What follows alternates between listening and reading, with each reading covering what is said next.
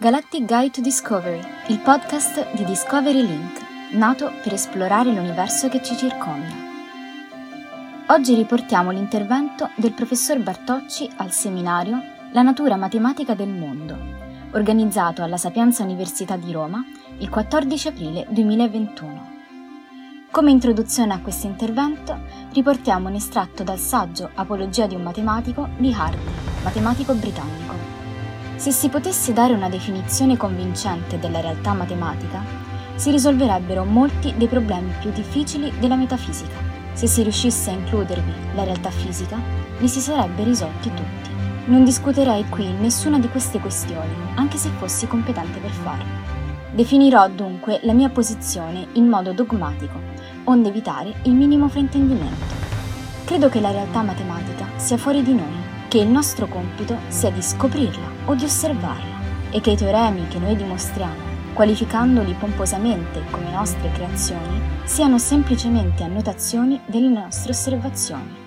Questa opinione, in una forma o nell'altra, è stata sostenuta da molti grandi filosofi, da Platone in poi, e userò il linguaggio che è naturale per un uomo che la condivide.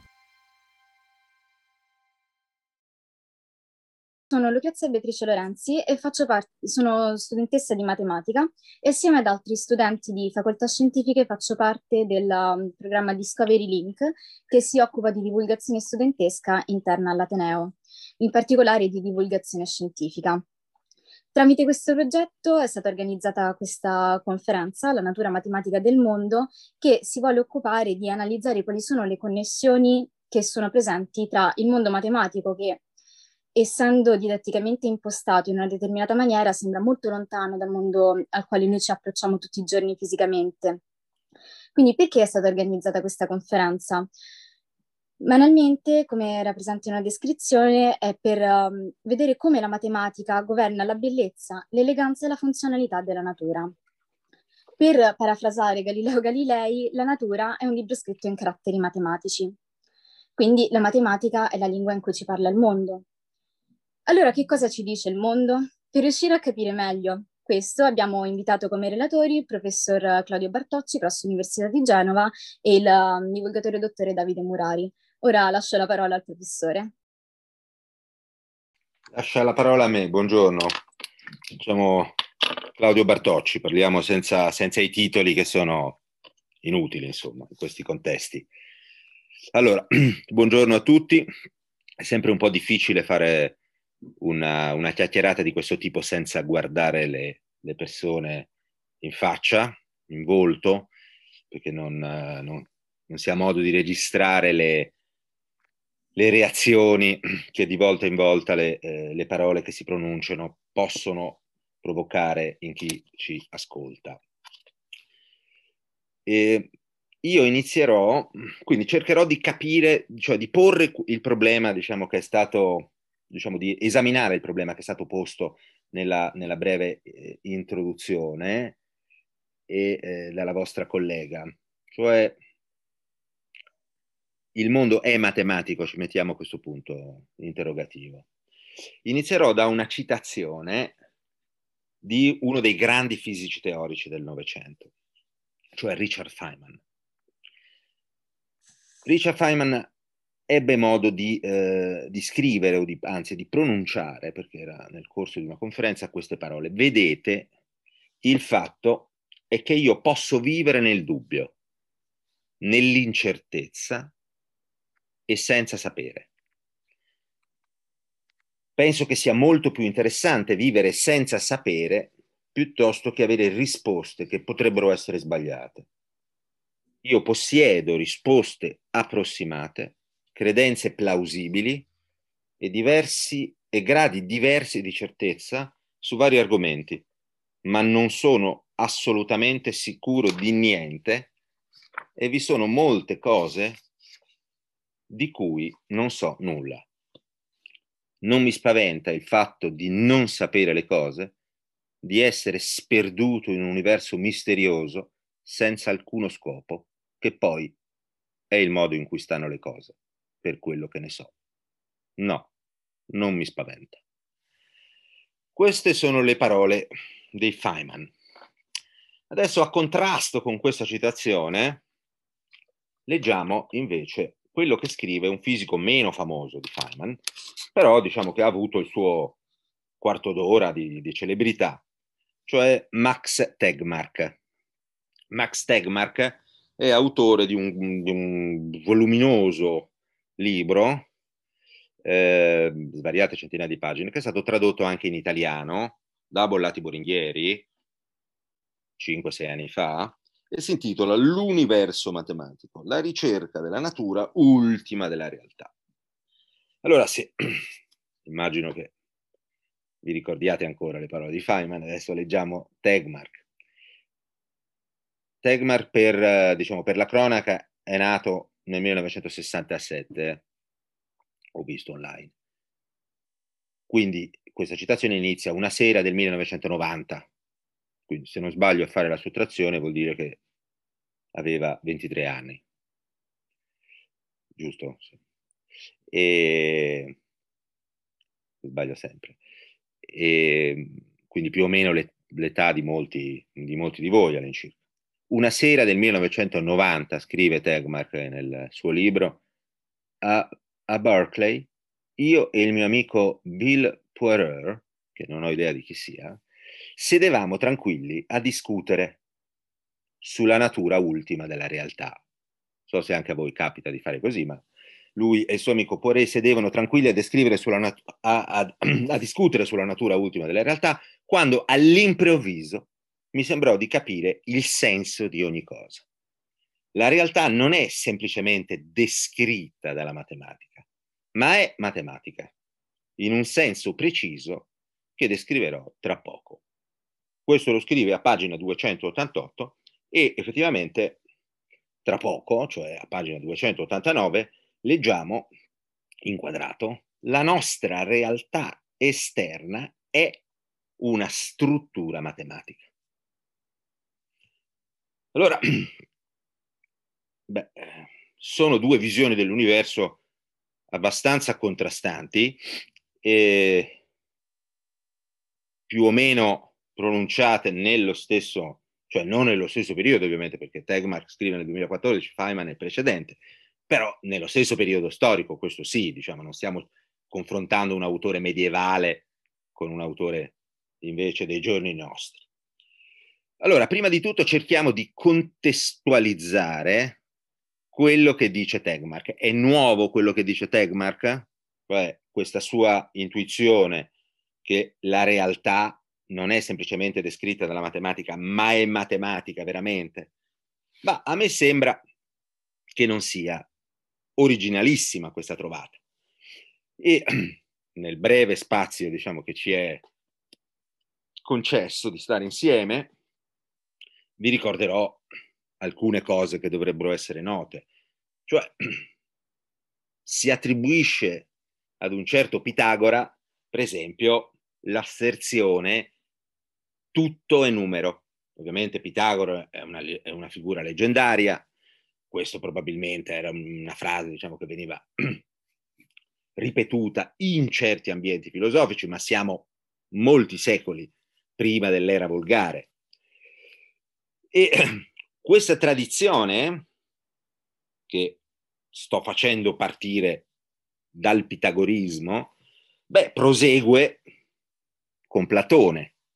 Se voi, anche se siete studenti di matematica, potete eh, prendere una, una, traduzione, per esempio, del Timeo e scoprire che l'universo, il cosmo, come diciamo, la parola usata da, eh, da Platone, si ottiene combinando insieme quattro principi, quattro principi che per Platone sono degli elementi. Adesso la parola greca per elemento, che viene che per elementi, plurale, che viene usata da Platone è stoicheia, che è la stessa che compare nel titolo degli elementi di Euclide, ma in greco significa non solo elemento, cioè parte costitutiva elementare, ma anche lettera. Quindi in alcune traduzioni, invece di dire che i quattro principi che adesso sto per menzionare sono elementi, c'è scritto anche sono le lettere dell'universo. Quali sono questi? Il fuoco, l'aria, l'acqua e la terra, come sapete. Ciascuno di questi, guardate un po', si associa ad un oggetto matematico e nel caso di, caso di Platone questi sono i quattro solidi platonici, cioè il tetraedro, l'otraedro, l'icosaedro e cubo. Ma i, so- i solidi platonici non erano cinque? Sì, giusto, erano cinque. Infatti anche Platone ad un certo punto dice i solidi platonici sono cinque, me ne manca uno. Ed infatti alla fine dice, beh, ce n'è uno in più e Dio se n'è servito, il Dio anzi lui dice, Oseos, il Dio se n'è servito per decorare l'universo. Non gli tornavano i conti da 1 a 5, 4 erano i principi che abbiamo menzionato, poi ne avanzava un altro, ma lui riesce comunque ad infilarlo nella, nella sua teoria. Interpretazioni successive diranno poi che questo quinto elemento è quello che si chiama la quinta essenza, non a caso, diciamo è la parola che ancora oggi si usa, dove c'è la, la, il quinto, quello che non si sa a cosa serva. Ora, questa idea, diciamo, quindi espressa da Tegmark nel 2014, è abbastanza antica. Pitagora, pitagorismo per meglio dire, platonismo, neoplatonismo, potrei andare avanti. E ci sono questi elementi, questi stoicheia, elementi lettere. Beh, adesso arriviamo tra brevissimo alla citazione che è stata ricordata dalla vostra, dalla vostra collega, cioè la famosa citazione di Galileiana. E questa, questo modo di concepire il mondo come essenzialmente matematico, come se ci fosse un isomorfismo naturale fra alcune, alcuni oggetti o alcune strutture dettate o dalla matematica o governate da leggi matematiche e ciò che invece ci circonda, si unisce con un'altra metafora, che è la metafora del libro della natura, che non è stata inventata da Galileo, ma è una metafora principalmente medievale, nasce nel Medioevo. C'è un bellissimo studio su questo di un filosofo tedesco che si chiama Hans Blumenberg e il libro si intitola La leggibilità del mondo. Quindi Galileo scrive quello che eh, abbiamo nel saggiatore eh, 1623, quello che eh, abbiamo sentito, cioè che il grandissimo libro che ci sta aperto davanti agli occhi, che è l'universo, e eh, non si può intendere se non si impara a intendere la lingua nel quale questo libro è scritto. E la lingua in cui questo libro è scritto è la, la matematica, è in lingua matematica, come dice Galileo, e i caratteri sono triangoli, cerchi e altre figure geometriche. E se non si impara questo alfabeto, se non si, se non si impara l'ABC che ci permette di decifrare la, la, lingua nel quale sta scritto il libro della natura, del libro dell'universo, ecco che eh, saremo costretti ad, ad, a, a, vagare, anzi lui dice ad aggirarci vanamente in un oscuro labirinto. Notare, le, notare le figure però che mh, mm, eh, è nel 1623 eh, dice i triangoli, i cerchi e altre figure geometriche. Non dice i triangoli e le ellissi.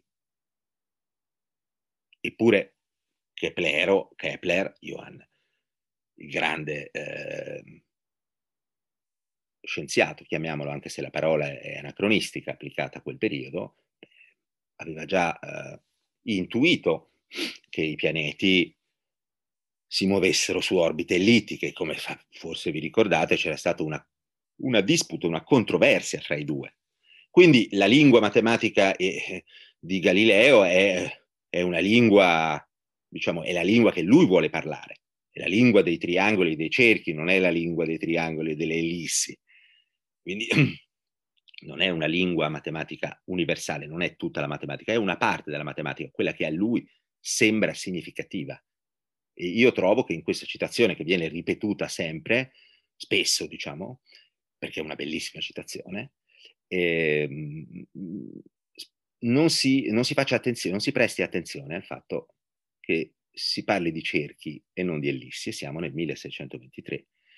Alla fine di quel secolo, alla fine di quel secolo, eh, Newton, nei, eh, nei suoi principia, avrebbe dimostrato le leggi di Kepler all'interno di una teoria fisico-matematica che è la meccanica classica, inventandosi però la matematica necessaria per sviluppare questa teoria.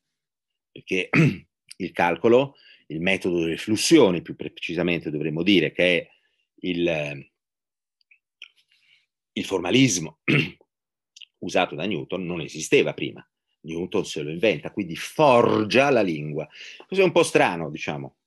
Cioè, è un po' strano. Non è strano in molti altri campi del, diciamo, del, dell'attività intellettuale umana, che ci si forgi una lingua per fare qualcosa, per comunicare qualcosa. Per esempio i poeti lo fanno molto spesso.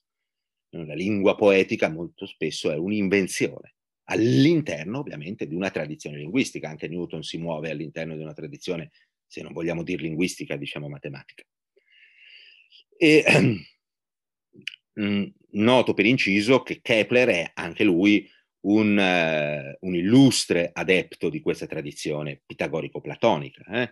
Nel Mysterium Cosmographicum, per esempio, prima diciamo, di arrivare al suo, al, al, all'idea diciamo, delle orbite ellittiche, quindi prima di quella che, Keplero, che Kepler stesso chiama la sua lunga lotta contro Marte, beh, aveva concepito un, un altro modello del, del sistema solare, quindi in parte dell'universo che era concepito, se avete visto sicuramente questa figura da qualche parte, dai vari solidi regolari eh, messi l'uno dentro l'altro.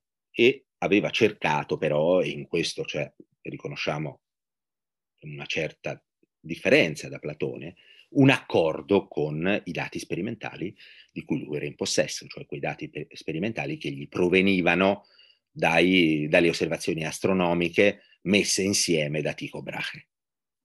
Quindi c'è un modello, un modello geometrico, un modello geometrico, ma eh, che è costituito con dei solidi, diciamo, regolari, non con delle figure strane, diciamo, quindi non si cercano di, come si dice, fittare, con un bruttissimo verbo, i dati sperimentali così. Si parte da un'idea, un'idea di tipo matematico, un modello matematico, e poi però si cerca una corrispondenza con eh, i dati osservativi. I dati osservativi.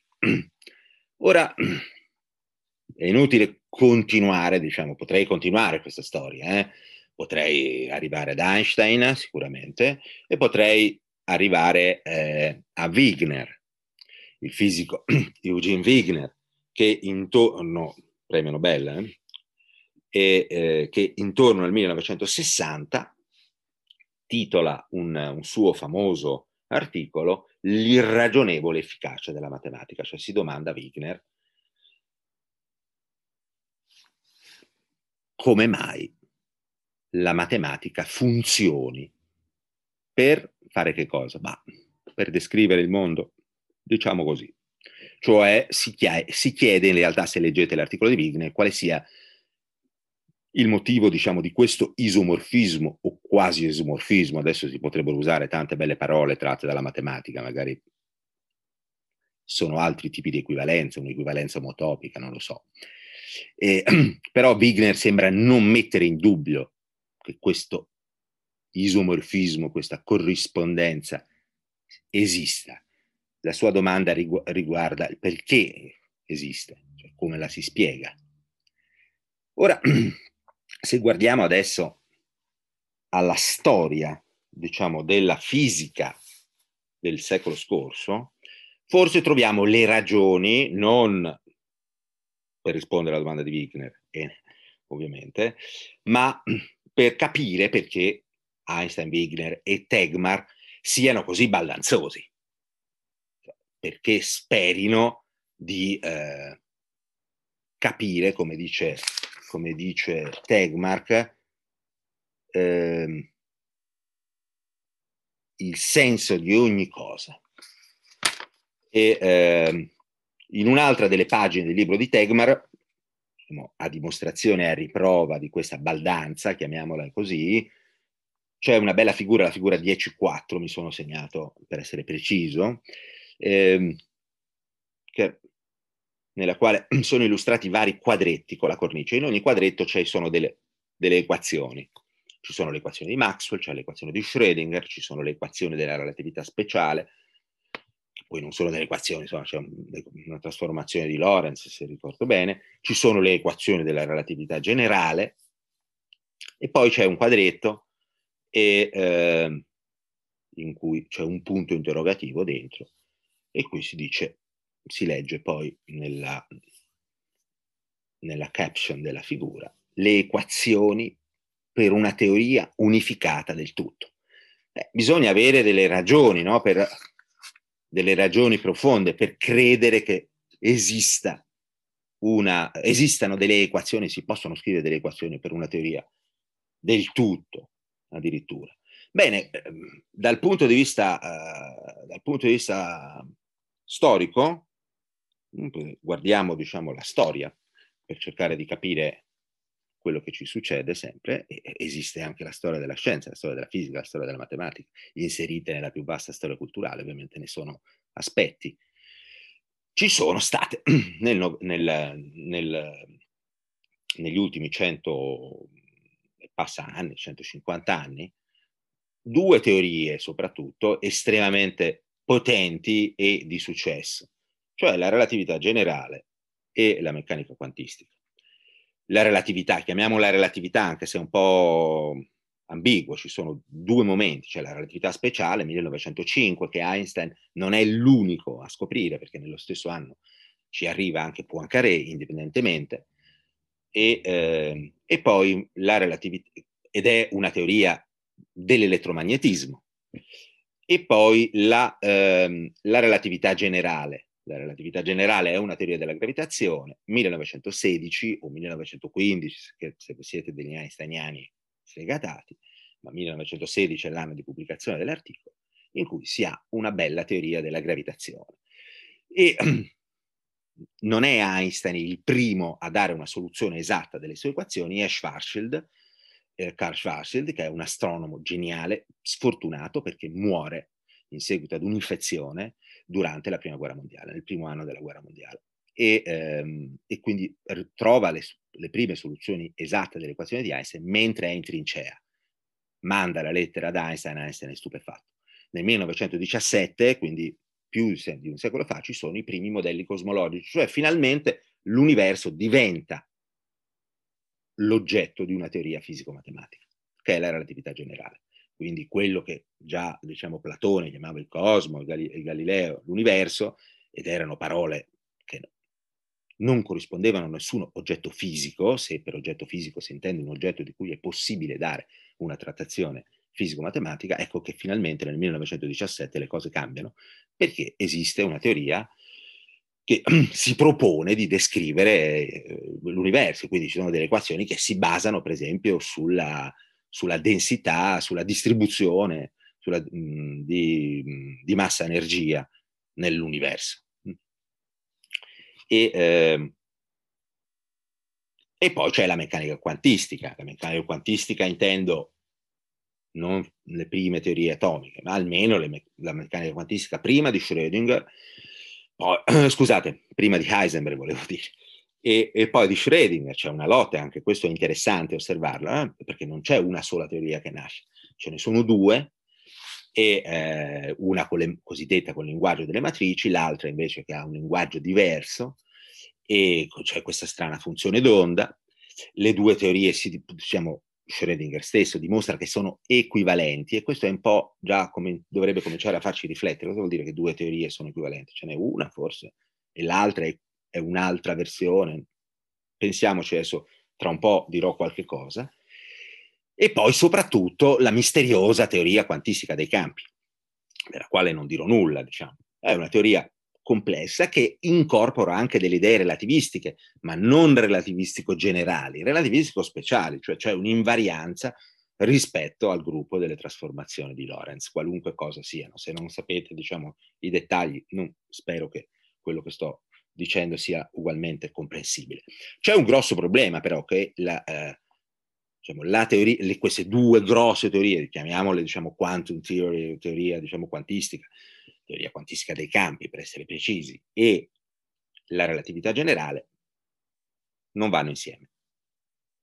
Adesso è sempre pericoloso dire sono incompatibili, mi verrebbe da dirlo, però magari qualcuno di voi domani, siete studenti, tutti brillanti, domani mi mandate una lettera di cinque pagine in cui invece mi dimostrate che sono compatibili. Diciamo, per quello che ne so io, diciamo, non sono compatibili. Ci sono dei problemi grossi per metterle insieme, per la struttura, se vogliamo, eh, matematica, nel, eh, anzi per il linguaggio, per il formalismo matematico che usano le due teorie. E ci sono stati tentativi, tentativi diciamo da tutte e due le parti, cioè sia di fare una teoria quantistica della gravitazione, sia di fare, se posso dire, una teoria generale relativistica eh, del, eh, quantistica, cioè permutando i due, eh, i due aspetti, diciamo. E ci sono da una parte quelle che sono le teorie quantistiche della gravitazione, loop quantum gravity, e dall'altra quelle che sono le teorie di stringa, per esempio, inserendo supersimmetria, eccetera, eccetera.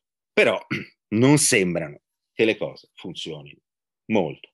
Ora vediamo, siamo 14.35, c'è ancora un, almeno un buon quarto d'ora, 20 minuti direi, di, di vedere almeno altri due aspetti, eh? quindi mi perdonerete, non, non, non, non, mi soffermo adesso ad esaminare diciamo, nel dettaglio eh, le cose, perché altrimenti non avrei eh, tempo di eh, di seminare tanti dubbi come quelli che sto seminando. Ecco. E... Cos'è una teoria fisica? Questo è un po' difficile da dire, no? Perché fino adesso tutti stiamo, abbiamo fatto finta di saperlo. Mm? Abbiamo parlato della meccanica classica di Newton, della relatività, della meccanica quantistica. Cos'è una teoria fisica? Questo è difficile. Mi, mi limito a registrare la difficoltà non esiste una, una, una definizione condivisa. Beh, una teoria fisica, quando si usa la parola teoria, però, in, in ambito, nell'ambito di, di, cui stiamo parlando, diciamo, si presuppone che ci sia una, eh, beh, una qualche corrispondenza non so come dire, non eh, una qualche corrispondenza sostanziale con la realtà. Cioè una teoria fisica ci dice come vanno le cose, la relatività generale ci dice come stanno le cose nel suo ambito di applicazione. Però in quell'ambito lì ci dice proprio come stanno le cose, le descrive accuratamente. In questo senso possiamo, i filosofi della scienza dicono che una teoria una teoria fisica, è normativa. Ma non è questo l'unico modo in cui io posso usare, stiamo parlando di matematica, quindi limitiamoci alla matematica, ma potrei eh, allargare il discorso. Non è l'unico modo in cui io posso usare la matematica per descrivere il mondo. Cioè potrei... Eh, non parlare di teorie, parlare di modelli.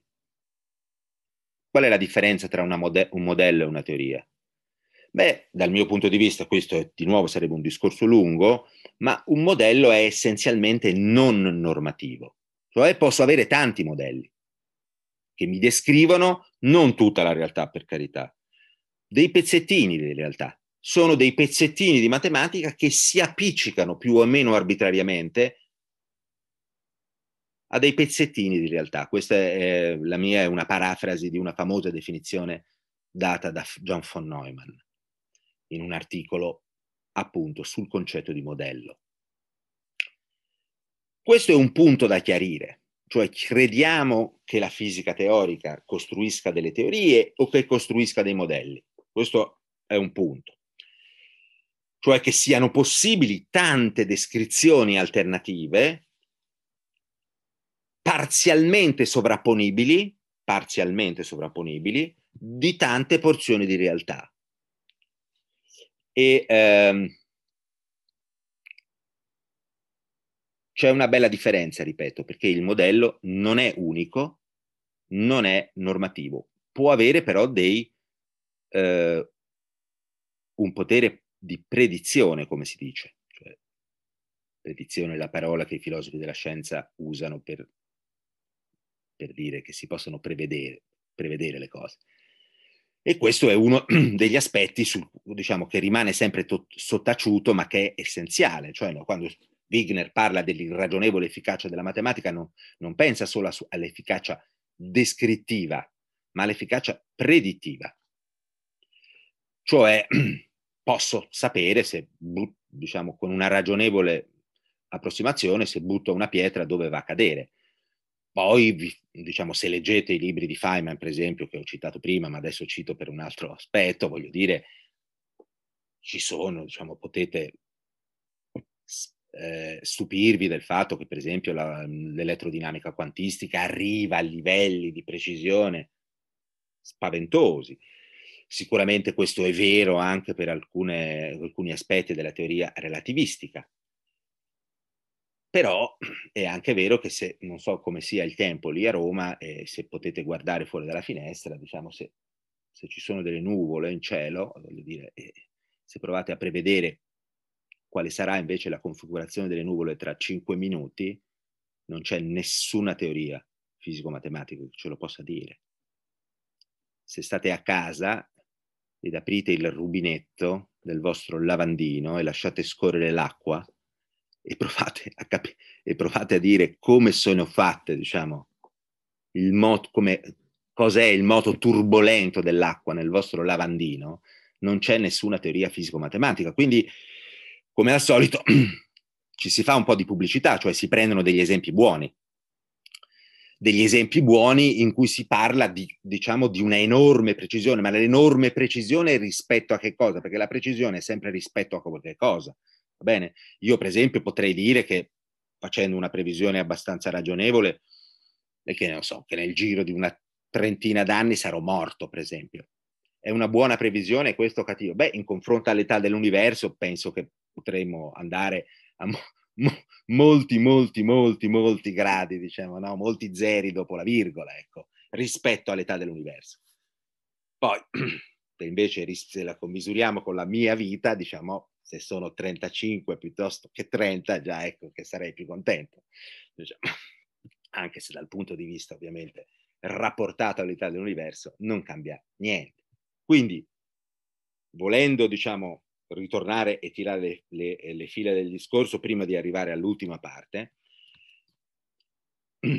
siamo, siamo partiti da, una, diciamo, da quella che è una, una visione diciamo, estrema, quella di Tegman, ma condivisa da non pochi fisici teorici e spesso sottoscritta anche dai matematici, che ci sia una corrispondenza fra un isomorfismo, come ho detto, fra la realtà, qualunque cosa sia, adesso non stiamo, se no ci mettiamo anche a fare filosofi, finiamo, diciamo, e delle strutture matematiche. Abbiamo cercato di vedere, di, prima di tutto, di capire che questa non è un'idea nuova, un'idea che contraddistingue la nostra cultura occidentale, cioè greca, e poi greco, greco-cristiana, se vogliamo, da 2600 anni. Poi abbiamo cercato di vedere, diciamo, di capire che cosa possa essere una teoria, se questo è un concetto che non dà adito a problemi o invece sì, se ci sia una visione alternativa, i modelli. Notare, dico ancora questo perché mi sono dimenticato prima, prima di passare all'ultima parte, eh, che il modello ci può dare delle illusioni. No? Facciamo, facciamo, un esempio semplice. No? Io faccio una carta geografica, no? cioè un Atlante, do un Atlante della Terra. Quindi ho per ogni pagina una porzione della, della superficie terrestre. Allora io potrei pensare, dico, beh, se miglioro il mio, diciamo, la mia abilità cartografica, posso mettere tutte queste carte insieme in una gigantesca carta che mi rappresenti fedelmente la superficie della Terra, come nel famoso racconto di Borges, i cartografi. E eh, La risposta è no, per vari motivi. Cioè, prima di tutto per un motivo topologico, perché la Terra è, è sferica e la carta invece no. E poi c'è un motivo, diciamo, topologico-metrico, nel senso che la, la, la, Terra è anche curva, e invece io sto rappresentando su una superficie che ha curvatura z- curva, cioè curvatura cos- positiva, più o meno, diciamo. E, eh, mentre invece la, la carta non lo è. Quindi il fatto di avere delle descrizioni locali che si possono incollare in una descrizione complessiva può essere un'illusione, cioè ci possono essere degli ostacoli. E secondo il mio modo di vedere, questo potrebbe essere proprio un argomento interessante da studiare nel futuro, cioè studiare le condizioni di incompatibilità da una parte e poi quelli che sono, al, per le teorie fisiche, i passaggi dal locale al globale, che i matematici conoscono e sanno fare almeno dal, dal 1854, cioè dalla, dalla data della lezione, della, della lezione di abilitazione di Bernard Riemann, che è il primo a porsi questi problemi in Occidente. Ma se, per quello che so, diciamo, ci sono dei tentativi, ma sono un po' isolati, cioè dal punto di vista filosofico, dal punto di vista epistemologico e dal punto di vista eh, anche fisico, cioè immaginare delle teorie fisiche barra dei modelli fisici eh, non più come statici, mh? Hm? ma eh, come definiti su uno, mi esprimo diciamo con un linguaggio che spero che sia comprensibile a voi, ma eh, non è preciso, che siano concepiti questi spazi diciamo come degli spazi topologici quindi con una loro struttura, in modo che passando, diciamo, da, per esempio, da un aperto all'altro, possano cambiare queste teorie, non incollarsi in una teoria unica, ma avere invece un fascio di teorie. Veniamo all'ultimo aspetto, 14.45, che fino a, fino a questo punto, fino a questo momento abbiamo di nuovo tralasciato perché tutti noi abbiamo dato per scontato di sapere cioè la matematica. Tegmark dice che è una struttura matematica. Feynman dice, eh, scusa, mh, Wigner dice l'irragionevole efficacia della matematica. Galileo dice scritto in linguaggio matematico, in lingua matematica. Ma che cos'è la matematica? È chiaro questo? Lo sappiamo? Qual è la matematica? Facciamo diciamo, iniziamo, visto che mh, credo che molti di voi siano studenti di matematica, quindi sarò un po' più tecnico qui, no? Noi tutti potremmo dare una risposta così, un po' approssimativa, dicendo, ma è quello che si fa all'interno di una teoria degli insiemi, assiomatizzata come Zermelo Frankel. Sì, ma perché? e quali assiomi devo scegliere. Cioè, per esempio, Tegmark non lo dice nel suo libro. Ci mette l'assioma di scelta o non ce lo mette? E perché il mondo dovrebbe essere con l'assioma di scelta o senza l'assioma di scelta o con una delle mille varianti dell'assioma di scelta? La matematica non è intrinsecamente unica. La matematica, anche, anche, pensandola in termini assiomatici, cosa che io personalmente, non, per esempio, non, non, non, non credo sia così. E, beh, i sistemi assiomatici bisogna sceglierli. Per quale motivo l'universo intorno a noi dovrebbe prediligere una certa versione dell'assioma di scelta? Io non vedo nessuna ragione fisica, non mi sembra che sia stato fatto nessun esperimento in questa direzione. Quindi è un'illusione, si dice matematica, così come un po' nel telegiornale si dice gli scienziati. Cosa sono gli scienziati? Chi sono gli scienziati?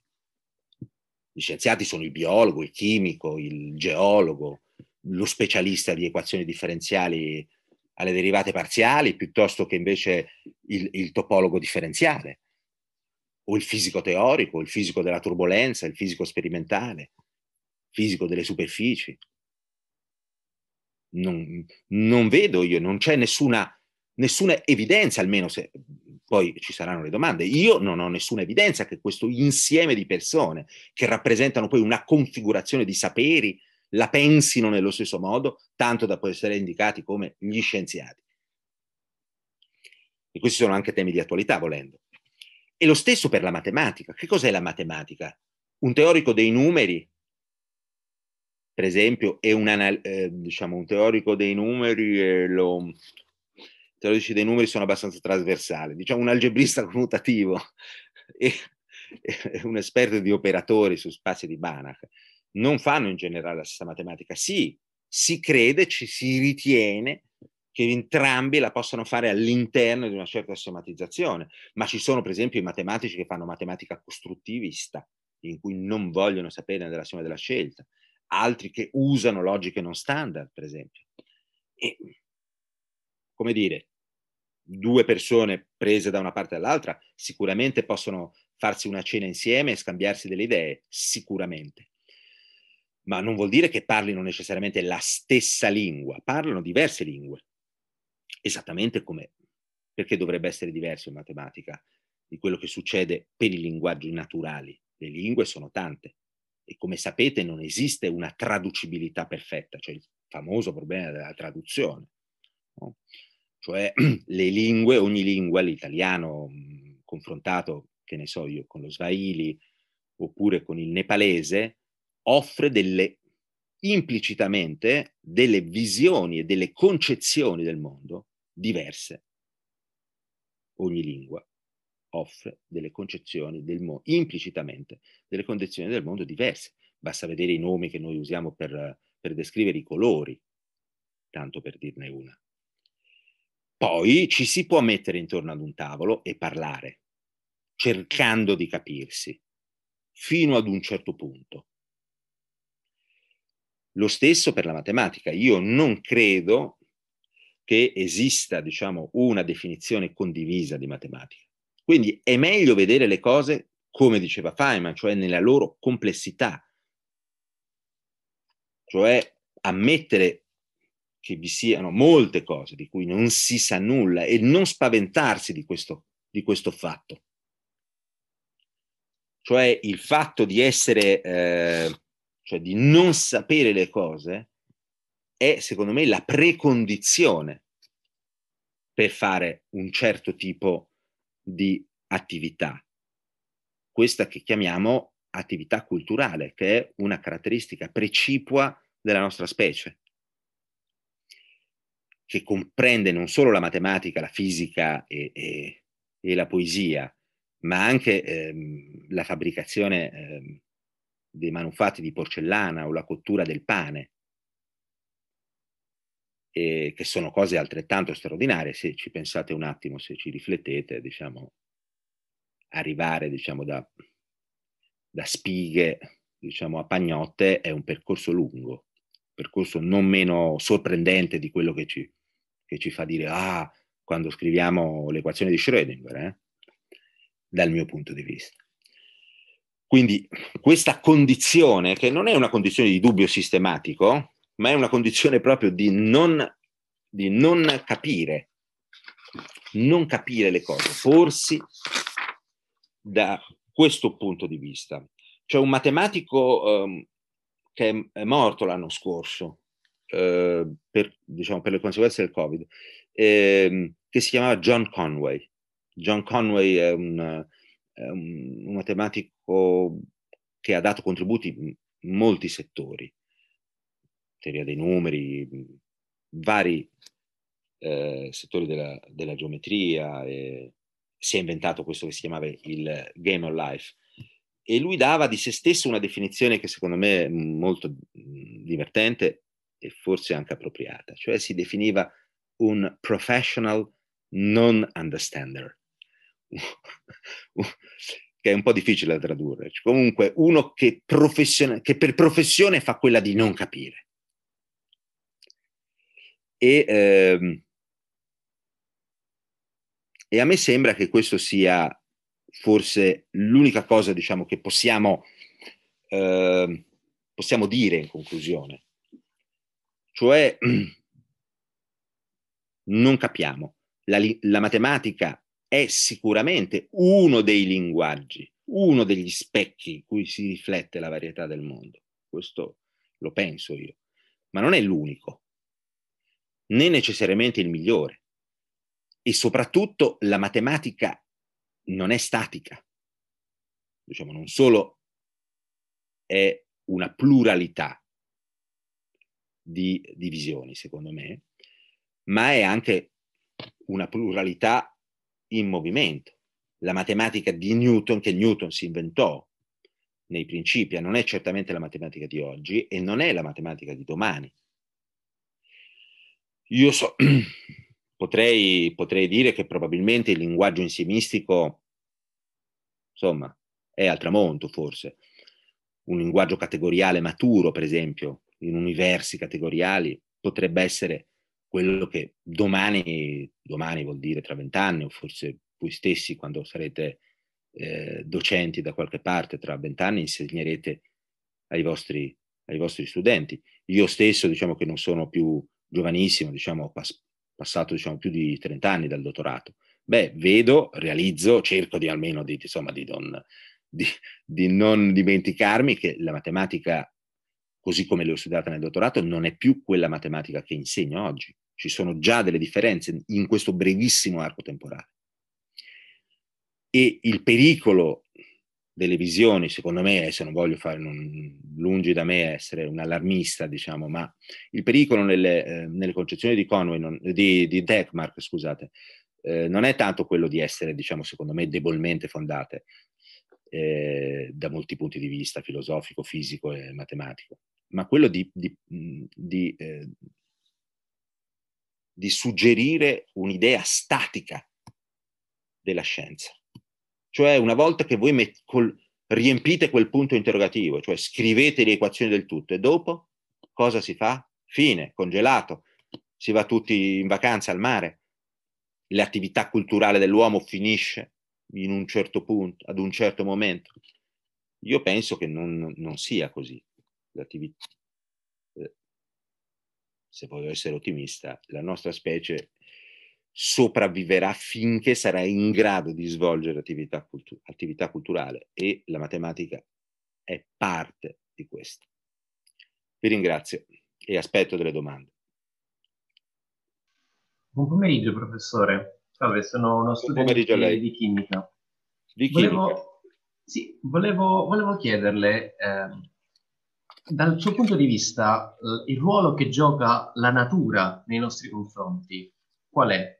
Nel senso, eh, gli esperimenti della, dalla seconda metà del Novecento in poi a volte cominciano un po' a vedere che eh, a volte la natura ostacola la eh, lettura, la rilevazione di alcuni dati, cioè mi viene in mente per esempio l'esperimento eh, dell'interferenza dell'elettrone, quando l'elettrone manifesta il comportamento particellare, non ci sono esperimenti che riescono contemporaneamente a, a, osservare il comportamento ondulatorio e viceversa. Allora, vedendo questi atteggiamenti da parte della natura, verrebbe da pensare che ci sia un limite, cioè che ci sia un limite alla conoscibilità. Da... Quindi lei, in merito a questo, che ne pensa? Cioè, la natura ci metterà mai un limite di conoscenza? C'è qualcosa oltre il quale non possiamo più conoscere?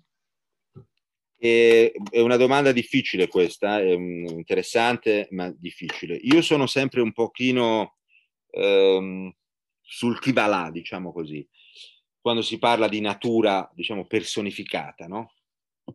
Perché abbiamo a che fare con dei fenomeni, questo sicuramente. Quindi non è, io non sono sto così giocando a carte scoperte, sono le tre del pomeriggio, ehm, siamo tutti rilassati, non c'è, non c'è ragione, diciamo così, di asserragliarsi su posizioni filosofiche estreme.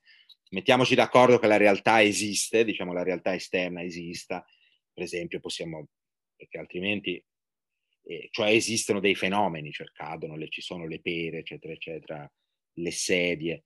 E, um, le cose però sono più complicate di così, diciamo, perché um,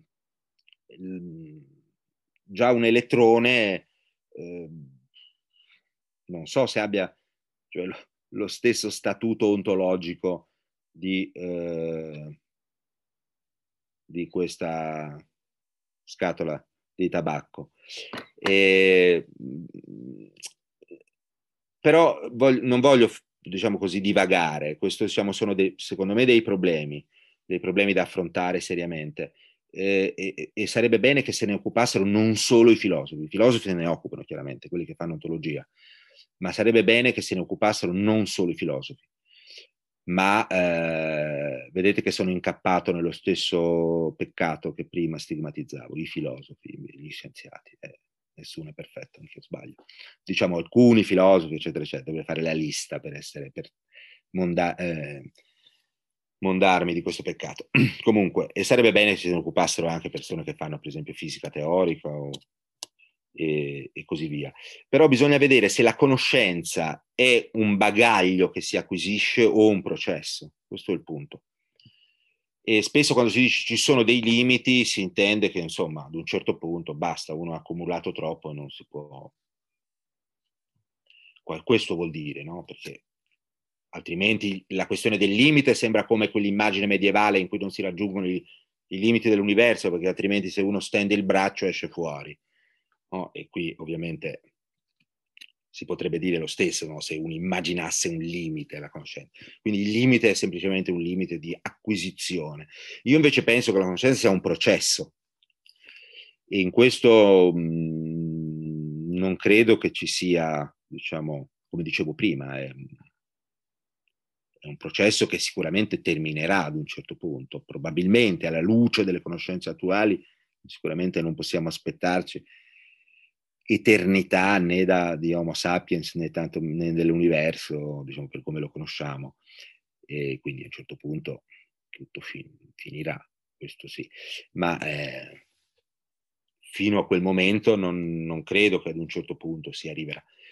Quello che, quello che lei dice, io non sono d'accordo, cioè l'interpretazione non è un limite alla conoscenza, il principio di indeterminazione di Heisenberg mh, ci dice come come funzionano le cose, cioè ehm, non so se sia un limite. Se, eh, le cose stanno in un certo modo, cioè stare in un certo modo significa non stare in un altro modo. Questo vale per tutti, anche per, diciamo, per i cavalli nella stalla. Diciamo, se stanno nella stalla, non stanno nel prato, è un limite questo.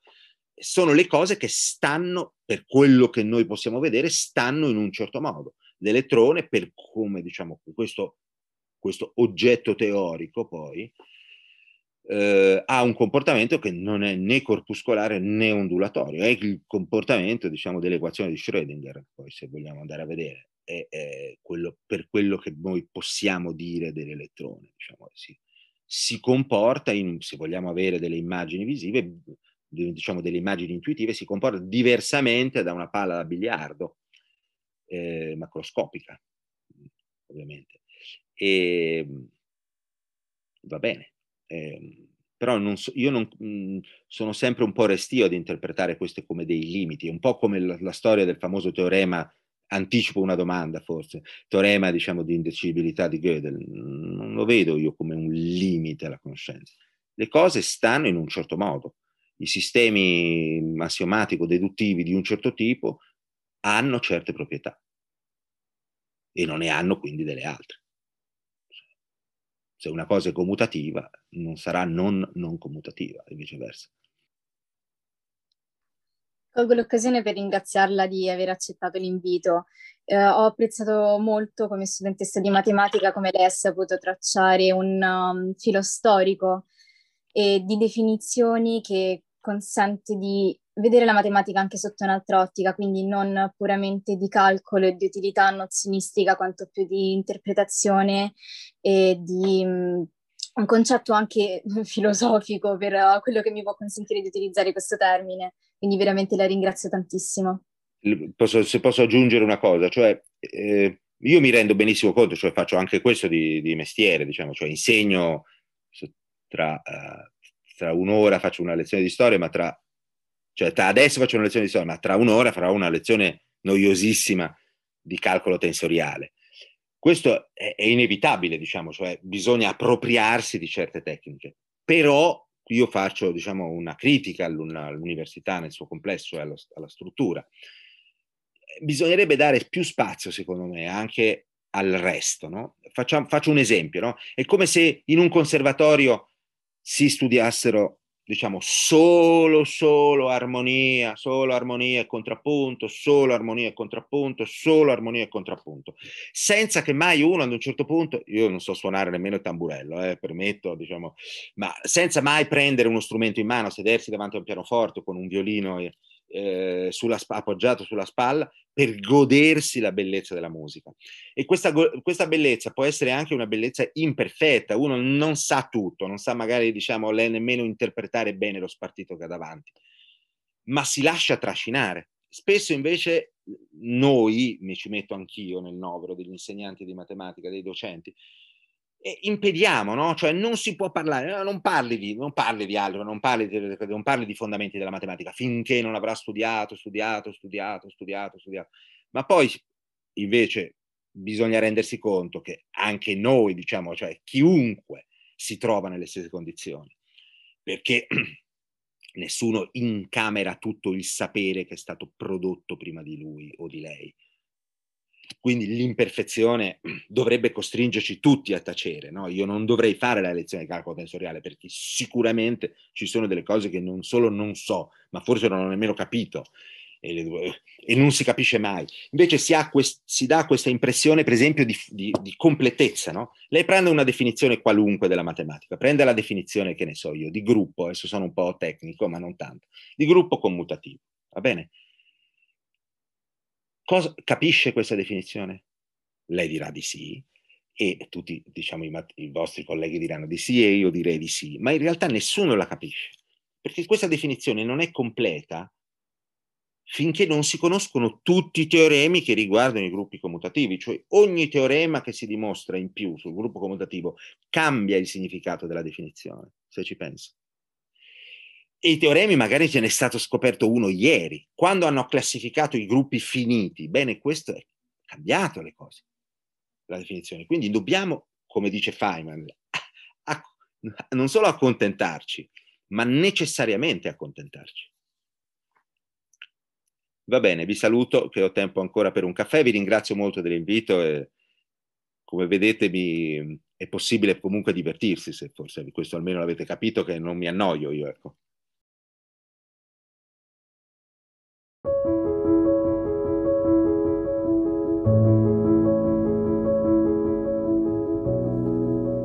Grazie per aver ascoltato l'intero estratto. Per la conferenza completa potete trovarla nel link in bio sulla pagina Instagram Discovery Link. I prossimi eventi che verranno proposti anche in formato podcast saranno la conferenza Biodiversità e comportamenti del prossimo 20 aprile e il ciclo di seminari Spazio Ultima Frontiera del 26 e 28 aprile e 4 maggio.